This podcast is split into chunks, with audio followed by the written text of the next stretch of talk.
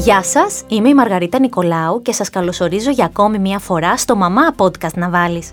Σήμερα θα μιλήσουμε για την κλίμακα αξιολόγησης συμπεριφοράς νεογέννητων, Μπράζελτον. Πρόκειται για έναν δείκτη των ικανοτήτων του νεογέννητου και γίνεται σε βρέφη μεταξύ 3 και 8 εβδομάδων. Ωστόσο, θέλοντας να μάθουμε περισσότερα για αυτή την κλίμακα, καλέσαμε κοντά μας την Έφη Στεφανίδου, παιδίατρο νεογνωλόγο, για να μας μιλήσει περισσότερο για αυτό το θέμα. Κυρία Στεφανίδου, γεια σας και σας ευχαριστώ πάρα πολύ που βρίσκεστε σήμερα μαζί μου. Γεια σας και εγώ σας ευχαριστώ πάρα πολύ. Θέλετε να αρχίσουμε με την ερώτηση τι είναι η κλίμακα Μπράζελτον για να μάθουν οι γονείς που μας ακούνε; Βεβαίως. Η κλίμακα Μπράζελτον είναι μια δοκιμασία αξιολόγησης της νεογνικής συμπεριφοράς. Δημιουργήθηκε από τον παιδίατρο Μπέρι Μπράζελτον και βασίζεται στην πεποίθηση που έχουμε ότι τα μωρά μας γεννιόνται και με την ικανότητα και με την εμπειρια να καλούν σε σχέση και να αλληλεπιδρούν κοινωνικά με τους γονείς τους και με τα πρόσωπα του περιβάλλοντός τους. Να θυμίσω ότι μέχρι πριν λίγες δεκαετίες πιστεύαμε ότι τα μωρά γεννιόνται σαν ένα άγραφο χαρτί, πάνω στο οποίο εμείς θα μπορούσαμε μετά να διαμορφώσουμε το χαρακτήρα τους. Όμως τα πράγματα δεν είναι έτσι Η αλήθεια είναι ότι στη γέννηση έχουν ήδη εγκατεστημένες συμπεριφορές που προέρχονται από την προγεννητική τους εμπειρία. Μάλιστα ο παιδίατρος ο Πέρι Μπράζελτον έλεγε ότι τα μωρά γεννιόνται με μια εμπειρία ήδη 9 μηνών. Δεν το είχα ξανακούσει αυτό. Και γιατί την κάνουμε, γιατί πρέπει ένας γονιός να κάνει την κλίμακα αξιολόγησης; Ε, θα πρέπει να έχουμε στο νου μας ότι η συμπεριφορά που παρουσιάζουν τα νεογέννητα παιδάκια είναι ένας κώδικας Είναι μία γλώσσα, η γλώσσα η δική τους που χρησιμοποιούν για να έρθουν σε επαφή και να αλληλεπιδράσουν. Αυτή τη γλώσσα την μιλούσαμε και εμείς όταν ήμασταν στη δική τους την ηλικία την νεογνική. Αλλά μετά τη ξεχάσαμε. Ε, με την ε, κλίμακα που κάνουμε μπορούμε και προσπαθούμε να αποκωδικοποιήσουμε αυτόν τον, ε, αυτή, τον κώδικα και έτσι να αναδείξουμε τις ικανότητες και την ιδιαίτερη συμπεριφορά που έχει το κάθε ένα και να το παρουσιάσουμε στους γονείς του. Αυτό γιατί το κάνουμε, γιατί οι γονείς μετά είναι πιο ήρεμοι και πιο ασφαλείς νιώθουν επειδή μπορούν να καταλάβουν καλύτερα το μωρό τους και να εστιάσουν στις συγκεκριμένες ανάγκες του δικού τους του παιδιού. Εδώ θα κάνω μία ερώτηση. Διάβαζα πρόσφατα μία έρευνα για το τι σχέση μπορεί να έχει η κλίμακα Μπράζελτον με, με τη ΔΕΠΗ, με την ε, διάγνωση ΔΕΠΗ στα παιδιά. Ισχύει αυτό. Δηλαδή μπορεί κάποιος μέσα από αυτή την ε, εξέταση, αξιολόγηση να ξέρει αν το παιδί του αργότερα σε με μια χή ηλικία μεγαλύτερη να, ότι θα έχει δέπη, μπορεί να έχει διάσπαση προσοχής, αυτισμό, δεν ξέρω τι μπορεί να συμπεριλαμβάνει μέσα αυτός ο όρος. Ναι, ε, και εγώ έχω διαβάσει κάποια πάνω σε αυτό. Νομίζω όμως ότι είναι πάρα πολύ νωρίς για να πούμε οτιδήποτε και επίσης ότι είναι πάρα πολύ μικρή η ηλικία στην οποία εξετάζονται τα μωράκια για την κλίμακα Μπράζελτον. Δεν είναι ούτε ο στόχος μας αυτός, αλλά νομίζω ότι είναι πολύ νωρίς για να πούμε οτιδήποτε πάνω σε αυτό το θέμα. Καλά κάνετε και το απαντάτε, γιατί υπάρχουν πάρα πολλά άρθρα στο διαδίκτυο, τα οποία ε, το βάζουν ως ε, ως τίτλο ουσιαστικά ότι με την κλίμακα Μπράζελτον μπορείτε να δείτε αν τα παιδιά σας αργότερα θα έχουν προβλήματα δέπη ή όχι. Και είναι σημαντικό να το πούμε αυτό στους γονείς, ότι πρέπει να το γνωρίζουν αυτό. Ναι, νομίζω δεν υπάρχουν τέτοια μαγικά εργαλεία. δεν υπάρχουν. πρέπει να δίνουμε το χρόνο στα παιδάκια μας να μεγαλώνουν και να μας δείχνουν ε, ε, σιγά σιγά, τη, να βλέπουμε σιγά σιγά έτσι πώς ε, αναπτύσσονται. Η κλίμακα Μπράζελτον έχει να κάνει με την νεογνική Ίσως αργότερα να πούμε ότι ναι, είχαμε κάποια στοιχεία, αλλά σίγουρα δεν μπορούμε να το να, να το βάλουμε πούμε με τη διάγνωση από τώρα. Να βάλουμε την ταμπέλα ναι, σε ένα παιδάκι ακριβώς, ότι μεγαλώνοντας μπορεί να έχει δέπη. Ακριβώς. Μπορεί να την κάνει οποιοδήποτε σε ένα νεογέννητο αυτή την αξιολόγηση; Όχι. Ε, υπάρχουν επιστοποιημένοι εξεταστές από το Διεθνές Κέντρο Μπράζελτον οι οποίοι έχουν την ικανότητα τόσο να εφαρμόσουν την κλίμακα, όσο και πολύ περισσότερο να αξιολογήσουν τα αποτελέσματα τα οποία παιρνουν Εδώ θα ήθελα να πω ότι δεν θα πρέπει να έχουμε στο νου μας ότι τα μωράκια θα περάσουν ένα τεστ στο οποίο κάποια θα κοπούν και κάποια κάποια θα πάρουν καλύτερο βαθμό και κάποια άλλα χαμηλότερο. Ναι, ναι.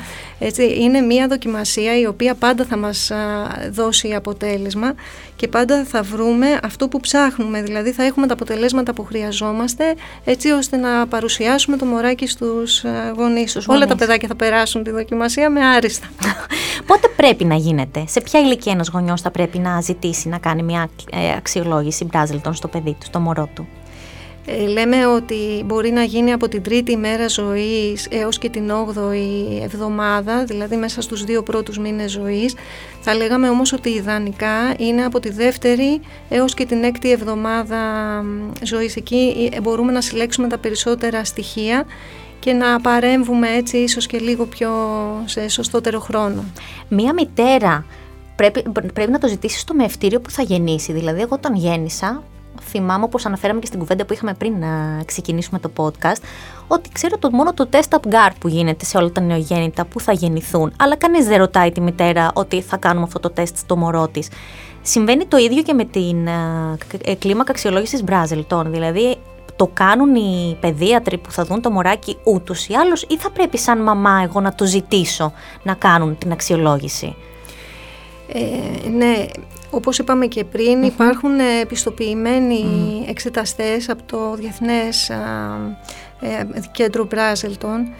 Ε, δεν, στο μευτήριο που γεννάει η Μανούλα μπορεί να ρωτήσει εάν υπάρχει κάποιος πιστοποιημένος που μπορεί να το κάνει.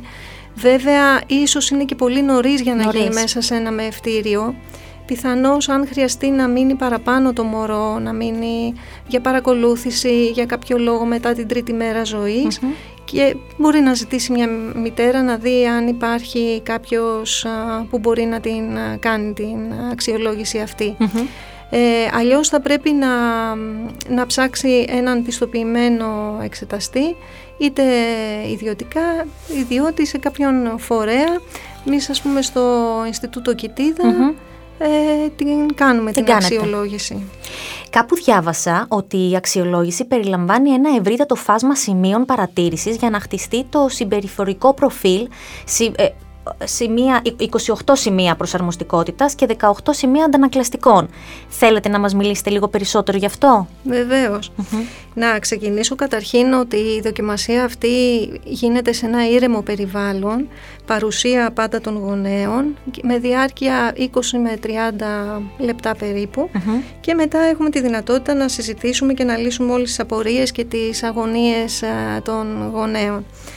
Ε, συμπεριλαμβάνει, όπως είπατε σωστά, 28 συμπεριφορικές σε ήπια ερεθίσματα, κατάλληλα για την ηλικία του μωρού, τα οποία δίνονται μέσα από το πρόσωπο και τη φωνή του εξεταστή, από ήχο, φως και έντονο χρώμα, από ένα κόκκινο μπαλάκι παραδείγματος χάρη, και μας δίνουν στοιχεία για την ικανότητα που έχει το νεογνω να εξοικειώνεται με τα ερεθίσματα όσο κοιμάται, με την ευκολία του να περνάει από τη μία κατάσταση στην άλλη, παραδείγματος χάρη από τον ύπνο στην εγρήγορση, να περνάει σε μια εγρήγορση έτσι ήπια που να θέλει να αλληλεπιδράσει κοινωνικά ή να νευριάζει αμέσως και να κλαίει πάρα πολύ έντονα και το πόσο και με την ικανότητά του να ανοιχνεύει, να ψάχνει να βρει το πρόσωπό μας και να θέλει να επικοινωνήσει και να ακούσει την φωνή μας.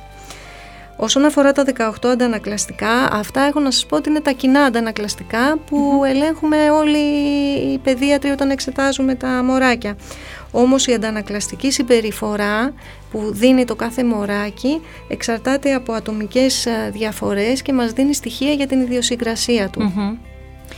Ε, θα θέλατε να συμβουλέψετε κάτι τους γονείς που μας ακούνε, μιας και δεν γνωρίζουν και πολλά πράγματα για την κλίμακα αξιολόγησης; Θα ήθελα να τους συμβουλεύσω ότι όταν αισθάνονται ότι αγωνιούν για το ότι δεν μπορούν να καταλάβουν το μωράκι τους ή είτε ισχύει είτε όχι και αν αυτό είναι κάτι που τους ε, χαλάει λίγο τη χαρά που νιώθουν με το καινούριο τους μωρό θα μπορούσαν να απευθυνθούν στους ειδικούς και να πάρουν ερωτηματικά έτσι ώστε να χαρούν περισσότερο το δεσμό ανάμεσά τους. Η κοιτίδα είναι ένα σημείο αναφοράς, αναφοράς που μπορούν να ζητήσουν βοήθεια, σωστά; Ναι, Ναι, μπορούν και μπορούν να την έχουν. Ωραία.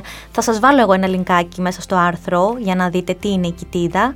Ε, εγώ θέλω να ευχαριστήσω πάρα πολύ την κυρία Στεφανίδου, παιδίατρο νεονολόγο που βρέθηκε σήμερα κοντά μου. Σας ευχαριστώ πάρα πολύ. Και εγώ σας ευχαριστώ πάρα πολύ. Και θα χαρώ να τα πούμε και κάποια άλλη φορά σε ένα άλλο θέμα. Πολύ ευχαρίστω. Ε, είμαι η Μαργαρίτα Νικολάου και σε αυτό το σημείο ολοκληρώθηκε η συζήτηση που είχαμε με την Εύη Στεφανίδου, παιδίατρο νεογνολόγο. Εσείς, αν θέλετε να ακούσετε podcasts που σχολιάζουν την επικαιρότητα και φιλοξενούν θέματα για ό,τι συμβαίνει γύρω μας, δεν έχετε παρά να ρίξετε μία ματιά στο podcastmedia.gr.